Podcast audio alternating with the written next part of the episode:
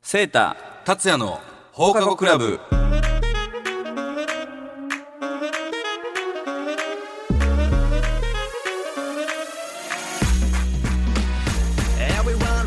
皆さんこんばんは大阪府議会議員の由井聖太です株式会社ロブ代表取締役兼音楽プロデューサーの加山達也です、えーこの番組は最新のニュースや世間で話題になっている問題を取り上げて法律の専門家でもある放課後クラブ部長を交えそれぞれの立場から読み解いていこうという番組なんですが、えーいよいよ今回シャープ4はい4回目ということでねちょっと私も肩のほほぐれてきていい感じでちょっとほぐれてきましたかはいテンショえンいやはそれは良かったですいよいテンションで入ってますもう10月もちょっと後半に差し掛かってこのオンエア日26日なんですはいはいはいちょっともう急に肌寒くなったよねそうねもう長袖急にねね私もちょっとネクタイの準備を秋に向けてそ進ろめそてろるとこでございますあアウターとかってもう着てるえーいやまだねあのねまだ背広でぴったしぐらいですね今ああそはう、ね、はいまあ、昼間はいちょっとまだあったかかったりそう若ね干するじゃないですか、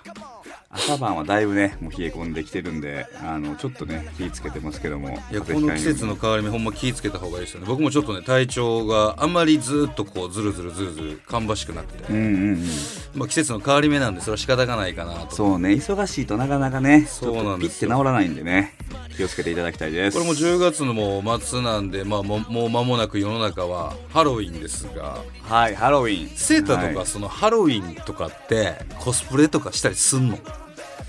まああの実際問題、まあ、日本ではやらないっていうかねあんまやったことはないですあね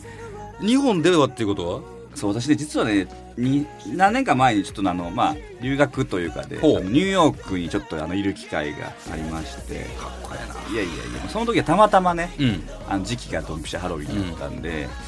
ちょっとまやあっコたスプレやったんや的な まあ羽伸ばし的なねちなみちなみに何やったのあのちょっと恥ずかしい話なんですけど、ね、あの当時ね、は PPAP っていうあの覚えてる人おるかなあのアッアわかるッよポーペンっていうねペンパイナップアッポーペンですよそうそうあのあれが流行ってたんでピコ太郎やなピコ太郎ねああそうそう日本でもあのちょっとねあの YouTube で海外でもバズってたはいみはいたはいいはいはいではいあの日本人ってことでひげ描いて、うんこうあのアップルにパイナップルペン刺してあ の結構ねニューヨークの中でもえー、大人気キャラとして、どうやったのその周りの人たちはどうなったのふおーみたいいな感やじだっそうそうアポペンって言われましたねあのそういうこともまあやってたりしましたた、えね、ー、セーターがやってるの想像つかへんけでど向こうは結構ハロウィンガチでねそうやんねあのニューヨークのね5番街のあのストリートのまずーっと何キロもね、うんみんなでパレードするんですけどすごい健全なパレードでへーすごい楽しくやらせていただきました、そう面白そうやななんかちょっと載せたいな SNS でセーターのそれちょっと写真残ってたら探しますの ではい達也のとこどうですか俺は全くやったことないんですよあそうもう全くやりそうだけどねなんかねいやまあそういこちとのねやってアーティストとかはアーティストねみんなやるんですけどうんうんう毎ん年俺一回もやったことないですよ社長もね一回どっかでねそうですねちょっとやってほしいな考えときます、はいさあそれではこの後9時まで皆さんお付き合いくださいこの番組は株式会社マイスターエンジニアリング大阪バス株式会社医療法人経営会医療法人 A&D 文の里歯科クリニック以上各社の提供でお送りしますマイスターエンジニアリングで未経験からプロフェッショナルへ技術で社会を支えるマイスターエンジニアリングマイスターエンジニアリングで一緒に働いてみませんか詳しくは「マイスターエンジニアリング」で検索秋真っ盛り行楽シーズンのお出かけには大阪バスのニュースター号大阪から東京名古屋京都博多など各種路線をお得に提供詳しくは「大阪バス」で検索バスで各地がもっと身近に「大阪バス」医療法人経営会は地域の皆様の介護の受け皿として貢献できるように和歌山大阪エリアで13の介護施設介護サービスを展開中人に優しく関わる人すべての質の向上を目指します詳しくは経営会で検索文の里歯科クリニックでは健康な口元へ導き人生を楽しめるように応援することを目的に歯科医療を提供しています地下鉄谷町線文の里3番出口徒歩5分詳しくは文の里歯科クリニックで検索さあ今夜のテーマはについて喋る前にですねはい瀬田さん、えはいー本日もはい一応お休みです、ああそうですか残念ですねはいちょっとね忙しいみたいなんですよねあそうですかまあ年末にかけてそうちょっと部長の,、はいあの代だということで、はい今回もラジオ関西藤原君にどうですか藤原君何回出演しても荷が重いですね。お世話になってます。もうねすでにこのタイミングの時点であの部長より出てますからそうねもう準レギュラーやねはい欲しいんですよね。その初めのお打ち合わせのコンセプトとえらい違ってしまったなっていうのが。そうなんですよ。まあ、部長はね、それぐらいのあの参加頻度っていうのはもうちょっと事前に最初から言われてたんで、もうそれは仕方ないなっていうので、ちょっと藤原君に今日も入ってもらいますけど、よろしくお願いします。お願いします続きでですね、セタ、今回、まあなので1回目のオンエアもう終わった後なんですけど、今日収録してるのが、はいほいほいあの、お便りメッセージもね、いくつかいただいてるんですよああ嬉しいですねありがとうございまですそのうちのちょっと一つあの読ませていただきたいんですが、ラジオネームフラフーラさんこんばんは達也さんの声かっこいいな政治家さんってこんなにお話上手なんだって新鮮な感じで聞いてます先日ロブ所属のアーティストエイジがオリコンでデイリーアルバムランキングで5位を取りとっても嬉しいですおめでとうございますランキングを見ていて疑問に思ったのですがメジャーデビューとインディーズの違いレーベルと会社プロダクションですかねの違いは何ですかエイジはメジャーデビューなんでしょうかインディーズランキングが別にあったので気になりました素人すぎる質問ですみませんというメッセージを先日そうなんですよあの、はいうちのエイジがですね、えー10月の10日にフルアルバムをリリースしまして見はい事オリコン5位おのめでとうございますランキングはい入ったんですけど、なんか今回のテーマは、まあ、ちょっとこのエンタメの方からっていうのも含めてなんかこのメジャーデビューとインディーズの違いでレーベルとプロダクションの違いっていうそうなんかちょっとそういったところから切はいり口としてテーマまあにしていこうかなせっと、かくね私も全然違う業界なんで、はいあのまあ、正直言ってあの知らないんですよメジャーとインディーズ違い、だからその辺も含めて僕は達也社長のまあねあのエリアというかあーもうね本業のど真ん中なんで、はいはいぜひ聞いていきたいというふうに思います。じゃあ早速ちょっと私の方からいくつか。まあ、あの、もうか書いてある通り、まずね、メジャーとインディーズって何が違うのっていうのは、もうそのままそっくり。もうまさにあのーメジャーっていうのはね、まあ、大手のレコード会社はいはい。さんですよね、はいまあ、皆さんがよく知ってるような A 社さんだったり S 社さんだったり、はいはいはいはい、はい。まあ、いくつかある、はいでもちろんなんだろうその、えっと、2つ3つだけじゃないんですよ何個かあるんですよでインディーズっていうのは何かって言ったらまあインインディーですよねインディペンデント、うん、独立系の独って立ことね、系のはいはい、デビュー、えーとはいデビューというかインディーズっていう、まあ、まず大きくはその二つ違いあそこで会社のあれで分かれるのね簡単に、ね、そなうんですよまずまずそこが大きな違いで、はいでレーベルと会社プロダクションの違いっていうのは、プロダクションはいはいプロダクションは、まあ、ロブという会社うでん例えるならば、僕の会社マネージメントはいですねメインとなるのは育成だったり、うんアーティストタレントをマネージメントして、まあ、番組に出すだったり、えライブにキャスティングしておーそういうとこかとねっていうのをはいはいはいマネージメントするのがマネージメント会社ですよね。うん事務所みたいな感じかなそうそうそうそうどっちかというとねでレーベルっていうのは逆にその、まあ、うちでいうアーティストが CD を出すとか音源を出すってなった時にそれを配信するような手続きを進めていったりだとか、はいはいまあ、それに伴っていろんな各ショップだったりストアさんに対して、はいあの CD を置いてもらうのもそうですし、うんうんまあ、そこでインストアっつってライブをさせてもらったりもそうですしそういうことを、まあ、あとはなんだろうビジョンだったり、えー番組のタイアップだったりもふっひっくるはめた、いはなんかそうい音った楽全体をねこそうです世間に知って売っていくっていうとこそうそうそうろそうそうそうをまあメインでやってるそうそう売っていく作業をするのが、まあすごい分かりやすく言うとレーベレルーベルはいはいはい仕事といいますか、はい業はい務とはいいいますか、はいはいまあ、うちの場合はねそれをねロブとロブミュージックっていうまあ分けてあー両方やってるんですよまあ会社っていうか組織を分けてるってそこうそうそうそとうねそうそう、はいはい組織を分けてやってるだけで結局自社で全部やってるっていうのが、はいはいはいまあ一つロあグりのますね特徴。そうで今回オリコンランキング5位っていうのはこれはメジャーランキングこれはね、えっと、いわゆるもう総合ランキングなんでメジャーインディー問わずその日にリリースをするアーティストの CD が売れた枚数なんでここれがもしインディーズランキングやったらこのね時ねミシミスターチルドレンさんとか、はいえっと夜遊びさんとか入ったんですよ。はいはいはいははいえっとメジャー流通なんメジャー流で、通はいインディーズランキングにはそこに入ってこないんですよ。あーだしもだもしかしたらもうちょっとランキングが上があってそうてですねねそうそうそうそうそうそうえーあそうじゃあメジャーも全部混ぜこぜでも5位ってことねそうそうそうあそれはすごいねでもねあーこれね多分なんかそのメジャーとインディーズの違いっていうので、うん皆さん例えばですけどうんなんだろう矢沢永吉さんうんわかります矢沢永吉さんってパッと聞いたらメジャーかインデぽィーいズかメジャーっぽいへですよね、うインディーズなんですよ。えあだ通してないんや変な言い方ですか大大手の会社さんそうなんですよあーでだからラもンキング売っうてこないんか昔ほどもうメジャーもインディーズもあんまり正直垣根はなくへてー結局何をやっていただけるかとかその内容しにもよるというまあそうなるよねか、まあ、これねおーもうちょっとほんま掘りたいんですけどこれポッドキャストで喋りますわ、 OK です ここのもうちょっと掘もっりたたいいぶるね内容に関しちょってとでもはね私もう一個だけね、はいはいはい聞きたいことがあって、このランキングの中にね、うん何が入ってるのか例えば最近やとね CD もはいあればダウンロードはいはいもあるし、まあ、サブスク、はい Spotify、Apple Music ね、あるあると思うんですけど、うんうん何が入ってんのっていうのも知らないんですよ。これもねだから CD オリコン CD ランキングっていう、まあオリコンさんっていわゆるなんかそのなんでしょうランキングの会社で一番まあね有名なっていうことなんですけど、はいはいオリコン CD アルバムランキングなんで、はいこれはいがはいダウンロードランキングもあるし、あ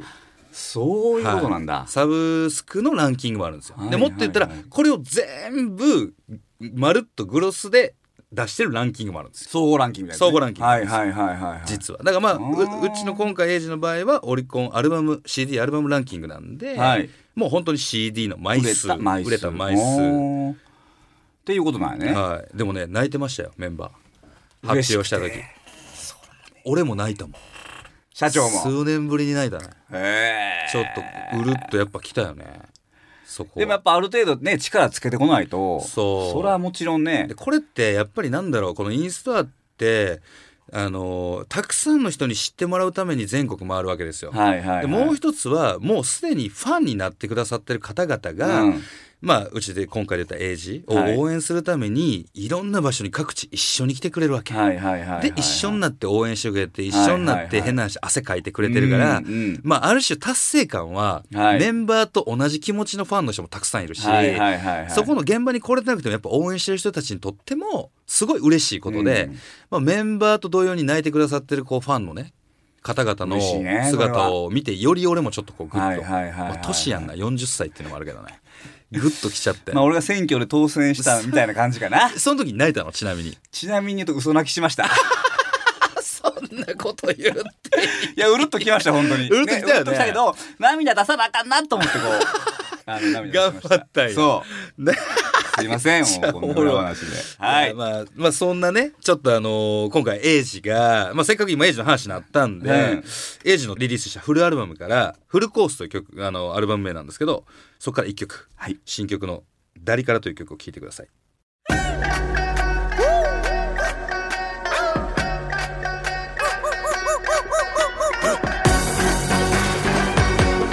Yeah, yeah, yeah.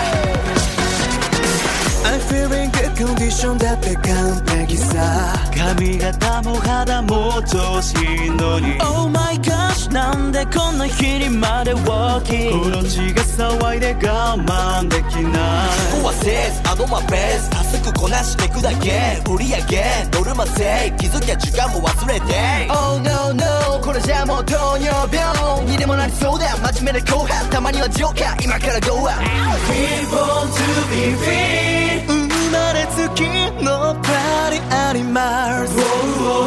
my diversity 届けるけど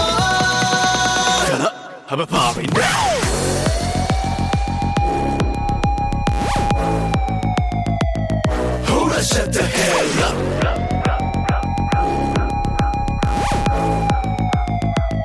ほら shut the hell up Make your daddy gotta party Make your daddy gotta party 仕事daddy gotta party Are you ready for tonight? Make your daddy gotta party Make your daddy gotta party 仕事 daddy gotta party Are you ready for tonight? Yeah, f i s t b o n 仕事で遊びすべてバランス入り口耐久朝でバーガーやるときはバシッと決めるバランス取り回るコールでグラスライフゴーゾーンただ過ぎてゆくなんてボーリング感じるシンパシーは無視できない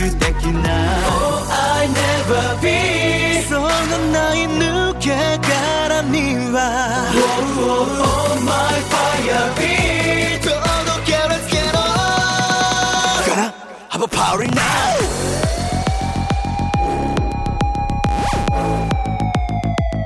ほら shut the hell up Hold on, shut the hell up. Make your daddy gotta party. Make your daddy gotta party. 仕事 daddy gotta party. Are you ready for tonight? Make your daddy gotta party. 聞いていただいたのはエイジで「ダリカラ」でしたほいはいありがとうございます。ちょっとさっきのね、うんあの話の続きからちょっと後半行きたいと思うんですけど、はいはいまあ我々す外から見ててねやっぱ結構まあビジネス的にとかって思うのが、昔ってやっぱ CD めちゃくちゃ売れてたじゃないですかそうねそれがまあいろんなねあの時代の流れでね時代の流れで変わってきた中で今ってねまあ、CD ダウンロード、まあ、いいろんなのありますけどどんな感じなんですかっていうのを達也さん教えてもらってもいいでえっすかとねまずもう CD はほぼ多分みんなコンポもすらないと思うねあ CD プレイヤーね CD プレイヤーがないわけうんないないでないギリギリ車で聞くとかあーはいはいはいでももう車も Bluetooth とかになってったりとかして、うんうんうんうん車で CD 聞く分あれもなくなってきてるし例えばパソコンとかでももう CD を入れるあれがなくなったでしょドライブがねドライブがもうなくなったんですよ、なんだけど、まあ、ある種一つグッズとして捉えるならばやっぱりファンの皆さんはね CD をすごく欲してくださるわけまあ、形として残るってことねそうそうそう。はいはいそそこにやっぱブックレットっつってさ、あの、ジャケットがとか、写真入ってる写真が入ったり、歌歌詞詞がが入入っっててたりとうか、んクレジットが入ったりとか、そういうのはやっぱりファンのね、方々は、すごい喜んでくれるし、だあーからこの音楽、ミュージックカルチャーにおいては、CD というものは、はいはいなんか大事な一つの商品というか、うんうんうんなんかファンとアーティストをつなぐ一つのなんかグッ、うんアイテムはいはいはいなはんいかなっていうのは今でも思うけど、まあでもじゃあダウンロードが、あれなんかさ、ダウン、まあダウンロードサブスクが今はやっぱあれちゃうそうやねサ産ブ業としスてクはがやっぱ一番大きいんちゃうかな多多分いかもね。で数字はどれを気にしてんのやっぱりそのダウンロ経営ーサイドドをからいくとうー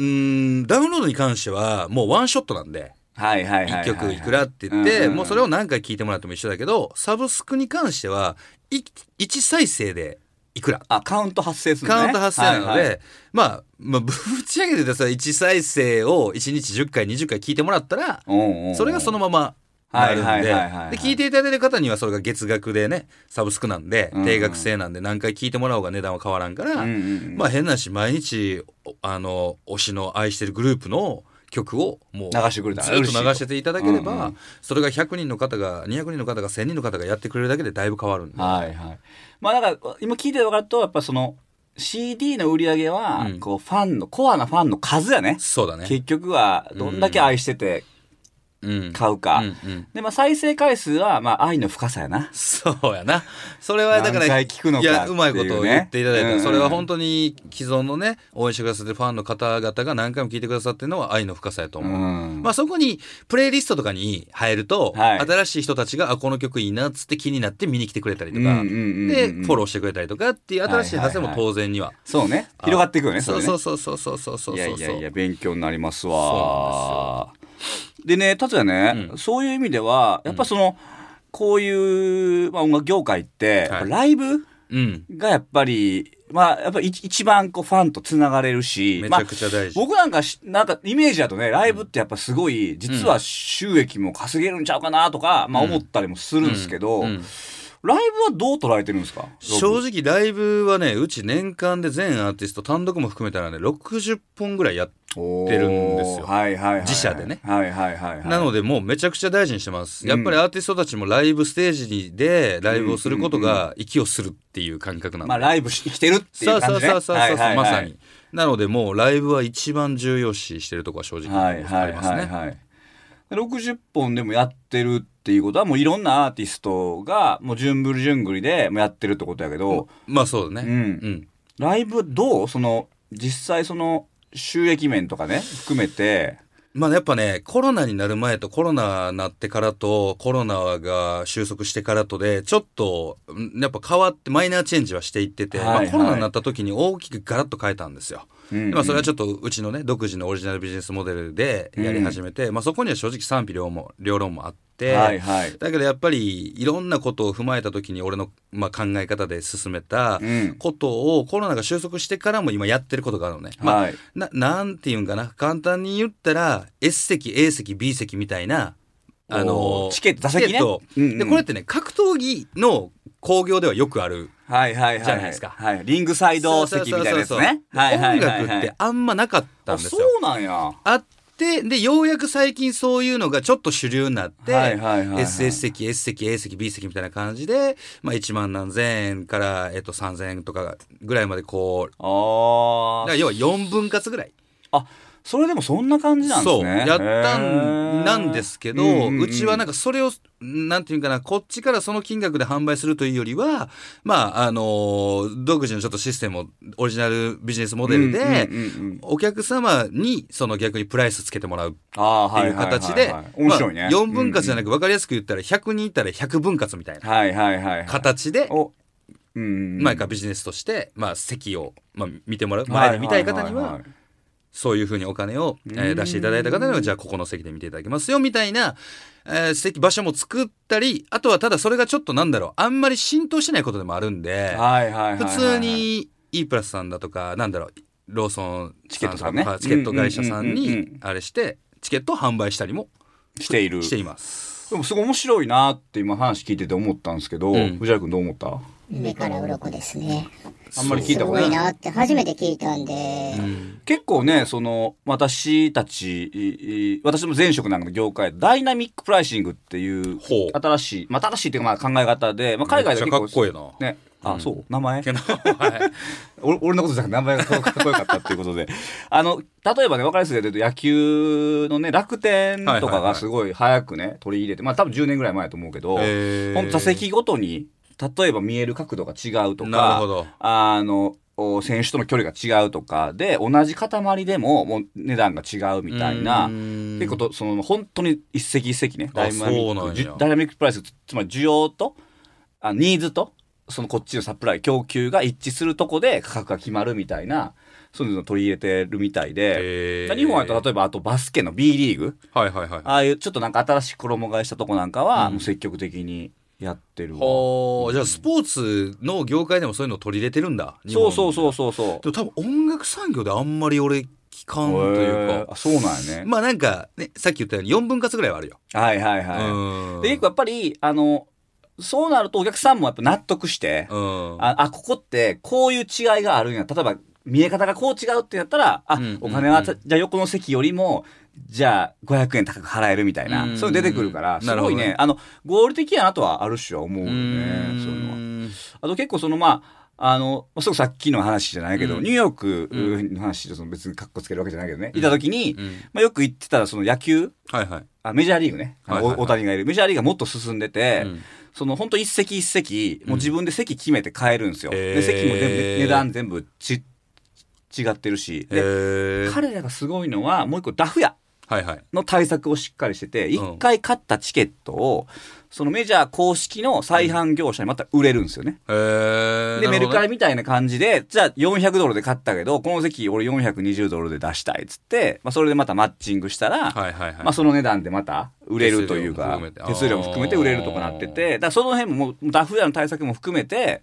ものすごいダイナミックなるほどで直前やったら安くなるとかねはーいう風な形で動いててそのシステムはまだちょっと多分日本では整っなかなか多分そこまではね難しいようねんうんうんでもなんかそのダイナミックプライシングはすごい、あのいいなって俺は思ったし、うんうんまあそれに近いことというかなんか発想的には似たようにその要は席をお客様に価値をつけていただいて、そうねねうんうんうん前で見ていただくしっかり見ていただくっていうなんかなんかそれは似たようなロジックはあるんかなまあ、なんかそのスポーツでやっぱりこれだけもうすごい盛んになってて、うんもうそれこそ日本だけじゃなくて全世界でこう広がってきてるから、うんまあおそらくまあ、ね、海外のエンタメではもう進んでるかもしれんし、そうやんなまあ、日本でもいずれはね、こう絶対入ってくるんじゃないかなっていうのは今話聞いてて思ったわい。や俺はちょっともうこれをね浸透させたいなって正直思ってて、うんうんうんうん広げていけたらいいかなともちょっと思ってはいます。まあ、やっぱロブもね、そういう意味では、まあ、先端を走ってね、うんうんせっかくね、ロロブ、モルブミュージックセットでやってるんだからうんうんうんうんうん、そこまで含めてね、そうねあのお客さんのちゃんとなんか価値を、うんちゃんと書くとか、まあ、いろんなものに反映していくっていうのをやってほしいなとは思いますね。ありがとうございます。というわけで、今回、フラフーラさんからいただいたお便りの中で、メジャーデビューとインディーズの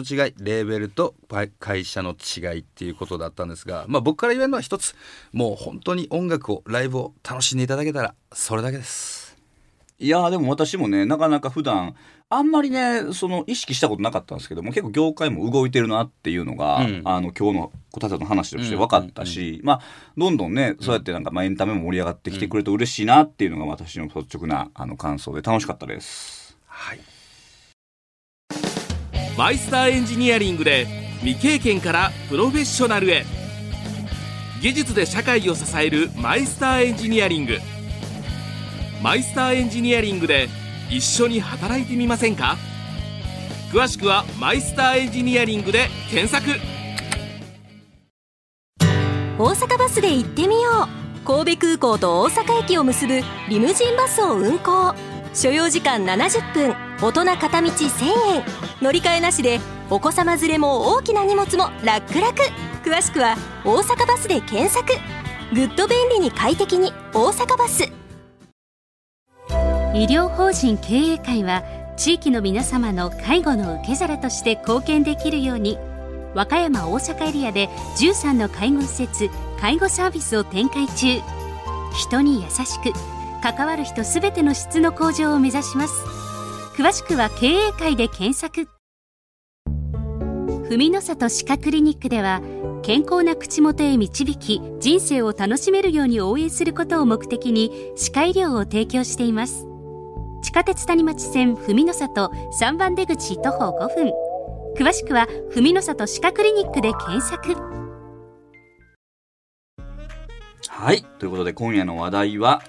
まあ音楽業界についてねメジャーはいインはデいィーズの違い、レーベルの違いなんかから話をいろいろしてきましたけどもいかがでしたでしょうかどうなんあんまりこういう話って、なんだろう。まあ、俺らはその業界やからかもしれないけど、やっぱり、皆さんあんまりこう、知られてないことなのかな。まあ、あの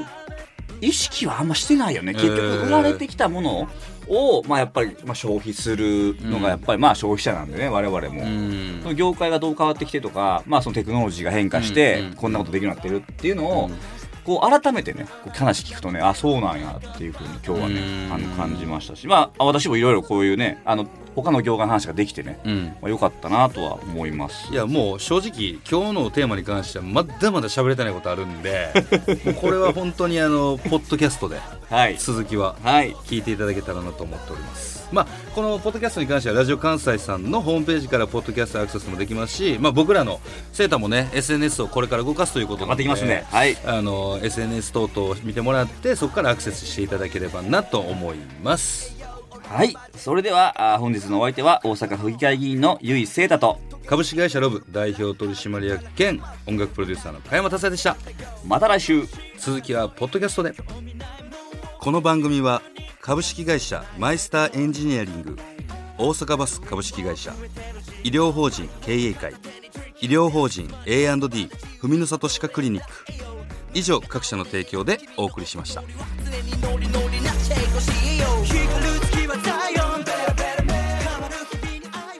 さあポッドキャストに参りましたはいよろしくお願いしますまあまずね、今回のテーマをお話しする前に、あの、藤原くん、ごめん、全然喋、ね、触れなかった。申し訳ないい。え、全然です、全然です。準レギュラー初だったのにね今日いや、でもね、やっぱりここ座ると緊張するんですよね。